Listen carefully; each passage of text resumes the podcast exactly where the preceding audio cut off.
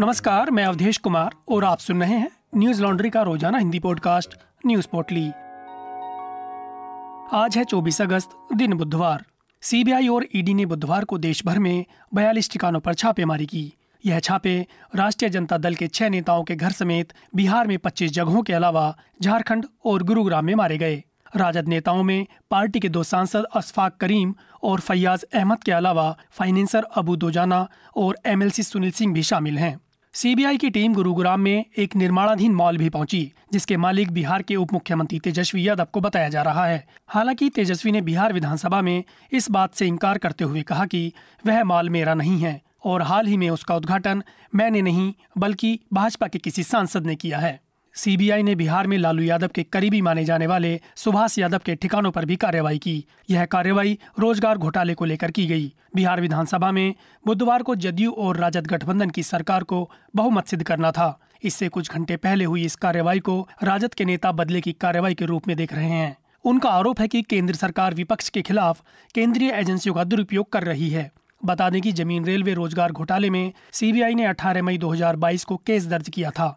यह मामला यूपीए सरकार में लालू यादव के रेल मंत्री के कार्यकाल का है। उन पर आरोप लगे कि उन्होंने लोगों से रोज़गार देने के बदले ज़मीन ली। इस मामले में लालू यादव, रावड़ी देवी, मीसा भारती समेत अन्य लोगों पर भी आरोप लगे हैं। मामले में लालू के बेहद करीबी कहे जाने वाले भोला यादव को हाल ही में गिरफ़्तार किया गया था। आरोप है कि रेल मंत्री के रूप में अपने कार्यकाल के दौरान लालू कई लोगों से नौकरी लगवाने के बदले में ज़मीन मांगते थे और बाद में उन्हें नौकरी में स्थायी पद दे देते थे। बिहार में इसी तरह हज़ारों लोगों को भर्ती किए जाने का आरोप है। सीबीआई की कार्यवाही पर बिहार की पूर्व सीएम राबड़ी देवी, लालू यादव की बेटी रोहिणी आचार्य और अन्य आरजेडी नेताओं ने प्रतिक्रिया देते हुए कहा कि विधानसभा की कार्यवाही को देखते हुए उनका मनोबल गिराने के लिए छापे मारे जा रहे हैं। बता दें कि सीबीआई की इस कार्यवाही के विरोध में राजद के कार्यकर्ताओं द्वारा प्रदर्शन भी हो रहा है। एमएलसी सुनील सिंह के घर से निकलते वक्त राजद कार्यकर्ताओं ने सीबीआई अफसरों को घेर कर उनके खिलाफ भी नारेबाजी की। हंगामे के बीच सीआरपीएफ के जवानों ने सीबीआई की टीम को बाहर निकाला। वहीं दूसरी तरफ़ ईडी ने भी देश भर में कई जगहों पर छापेमारी की। रांची, दिल्ली और तमिलनाडु समेत कई जगहों पर छापेमारी की गई। ईडी ने यह कार्रवाई अवैध खनन के मामले में की है। ईडी ने झारखंड में कुल अठारह ठिकानों पर छापेमारी की। अकेले राजधानी रांची में ही बारह ठिकानों पर छापेमारी की गई। ईडी ने झारखंड के मुख्यमंत्री के बेहद करीबी कहे जाने वाले प्रेम प्रकाश के घर भी छापा मारा। प्रेम प्रकाश के घर से ईडी को दो ए के फोर्टी सेवन राइफल और साठ कारतूस बरामद हुए। बताया जा रहा है कि यह राइफलें और कारतूस उनके सुरक्षा कर्मियों के हैं। बता दें कि इससे पहले ईडी ने 25 मई को प्रेम प्रकाश के हरमो स्थित ऑफ़िस में वसुंधरा अपार्टमेंट में छापेमारी की थी, जिसके बाद से उनसे पूछताछ चल रही है।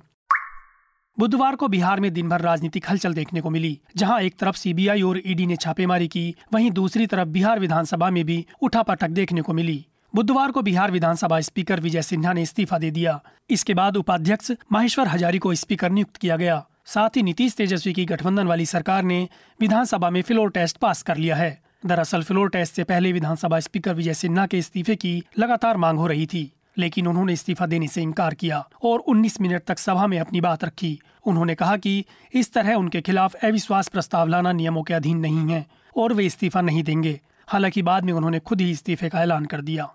दैनिक भास्कर की खबर के अनुसार उन्होंने कहा कि सरकार ने 9 अगस्त को इस्तीफा दिया। 10 अगस्त को नई सरकार के गठन का न्योता दिया गया। नई सरकार के गठन के बाद मैं खुद स्पीकर पद छोड़ देता। लेकिन 9 अगस्त को मुझे पता चला कि मेरे खिलाफ सचिव को अविश्वास प्रस्ताव का नोटिस भेजा गया है। सिन्हा का तर्क था कि वे पहले ही पद छोड़ देते, पर अविश्वास प्रस्ताव का जवाब देना उनकी ज़िम्मेदारी थी और इसीलिए उन्होंने जवाब देने का इंतज़ार किया।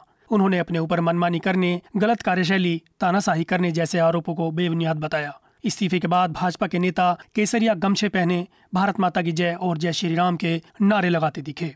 बता दें कि सत्ता पक्ष की ओर से चुने गए माहेश्वर हजारी स्थायी स्पीकर नहीं हैं। नए स्पीकर के चुनाव के लिए 25 अगस्त को नॉमिनेशन होगा और नतीजा 26 अगस्त को आएगा।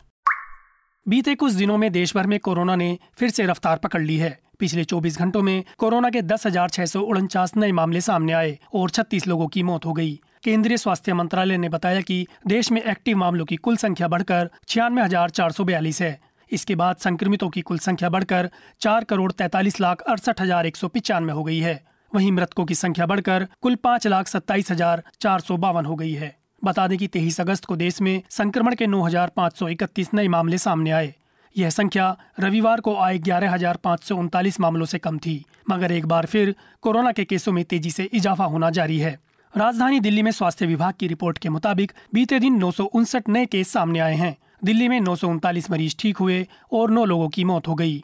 मंगलवार को दिल्ली का पॉजिटिविटी रेट छह दशमलव एक चार फ़ीसदी रहा। दिल्ली में अभी कोरोना के चार हज़ार छह सौ छप्पन सक्रिय मामले हैं। पिछले 24 घंटों में दिल्ली में पंद्रह हज़ार छह सौ इकतीस टेस्ट हुए हैं। महाराष्ट्र में भी कोरोना के मामलों में तेज़ी से बढ़ोतरी हुई है। स्वास्थ्य विभाग की रिपोर्ट के अनुसार मंगलवार को कोरोना के 1910 मामले दर्ज हुए। वहीं सात मरीजों की मौत हो गई। राज्य का पॉजिटिविटी रेट पाँच दशमलव नौ शून्य प्रतिशत रहा। महाराष्ट्र में सोमवार को एक हज़ार एक सौ तिरासी केस दर्ज हुए थे, जबकि मंगलवार को सात सौ सत्ताईस नए केस दर्ज किए गए। महाराष्ट्र में अब तक उनासी लाख छब्बीस हज़ार नौ सौ अठारह कोरोना मरीज़ ठीक हो चुके हैं। राज्य में कुल सक्रिय मामलों की संख्या बारह हज़ार तीन सौ पचपन है। मशहूर अभिनेता अमिताभ बच्चन भी दोबारा कोरोना वायरस से संक्रमित हो गए हैं। उन्होंने खुद ट्वीट कर इस बात की जानकारी दी।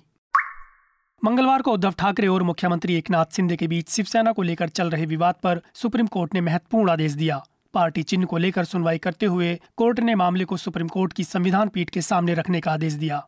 पीटीआई भाषा की खबर के मुताबिक chief justice N V Ramana की अध्यक्षता वाली पीठ ने मामले को संविधान पीठ के समक्ष बृहस्पतिवार को सूचीबद्ध करने का आदेश दिया है। साथ ही चुनाव आयोग ने आदेश दिया है कि सिंधे गुट की याचिका पर आयोग बृहस्पतिवार तक कोई फैसला न ले। बता दें कि शिवसेना विधायकों का अयोग्यता का मामला सुप्रीम कोर्ट में है। इसी बीच सिंधे गुट ने चुनाव आयोग में याचिका दायर करते हुए खुद को असली शिवसेना बताया और पार्टी चिन्ह पर दावा किया है। सुनवाई के दौरान जस्टिस कृष्ण मुरारी और जस्टिस हिमा कोहली की पीठ ने कहा, मामले को गुरुवार को संविधान पीठ के समक्ष सूचीबद्ध करें और पीठ शुरुआत में निर्वाचन आयोग की कार्रवाई से संबंधित चुनाव चिन्ह के संबंध में फैसला करेगी। पिछली सुनवाई के दौरान उद्धव ठाकरे की तरफ़ से पेश हुए वकील कपिल सिब्बल ने अपनी दलील में कहा था कि कोर्ट को आयोग की कार्यवाही पर रोक लगानी चाहिए। आयोग यह निर्णय कैसे कर सकता है कि असली शिवसेना कौन है? सिब्बल की दलील थी कि जब मामला सुप्रीम कोर्ट में लंबित है, तब तक चुनाव आयोग बागी विधायकों की अयोग्यता पर फैसला नहीं कर सकता। अगर आयोग इस मामले में एक फैसला देता है और उसके बाद विधायकों के अयोग्यता पर अलग फैसला आता है तो फिर क्या होगा? गौरतलब है कि महाराष्ट्र सरकार में महाविकास अघाड़ी की सरकार गिरने के बाद शिवसेना को लेकर बागी शिवसेना नेता और राज्य के वर्तमान मुख्यमंत्री एकनाथ शिंदे और ठाकरे परिवार के बीच पार्टी पर वर्चस्व को लेकर खींचतान जारी है। हम एनएल सेना प्रोजेक्ट के तहत बाबा रामदेव और पतंजलि पर एनएल सीरीज़ कर रहे हैं, जिन्हें आप हमारी हिंदी और अंग्रेज़ी की वेबसाइट पर पढ़ सकते हैं। यह सभी रिपोर्ट्स हम सिर्फ़ अपने सब्सक्राइबर्स के सहयोग से कर पाते हैं। न्यूज़ लॉन्ड्री सौ प्रतिशत विज्ञापन मुक्त मीडिया प्लेटफॉर्म है, जिसका मतलब है कि हम किसी भी सरकार या कॉरपोरेट से विज्ञापन नहीं लेते, इसलिए हम जनहित की खबरों को प्रमुखता से कर पाते हैं। न्यूज़ लॉन्ड्री का सहयोग करें ताकि हम आप तक जनहित की खबरें ला सकें। हमें सपोर्ट करने के लिए न्यूज़ लॉन्ड्री को सब्सक्राइब करें और गर्व से कहें, मेरे खर्च पर आज़ाद हैं खबरें। बुधवार को पाकिस्तान के पूर्व प्रधानमंत्री इमरान खान और उनके पार्टी के नेताओं पर एक और मामला दर्ज किया गया। यह केस उनके ऊपर राजधानी इस्लामाबाद में सार्वजनिक कार्यक्रमों के आयोजन करने पर लगे प्रतिबंध का उल्लंघन करने के लिए दर्ज किया गया है। एनडीटीवी की खबर के मुताबिक, खान ने 20 अगस्त को इस्लामाबाद में सरकार के विरोध में एक सभा को संबोधित किया था, जिसके बाद पुलिस ने पार्टी नेतृत्व को धारा 144 का उल्लंघन करने के लिए जिम्मेदार ठहराते हुए इस्लामाबाद के आबपारा थाने में मामला दर्ज किया।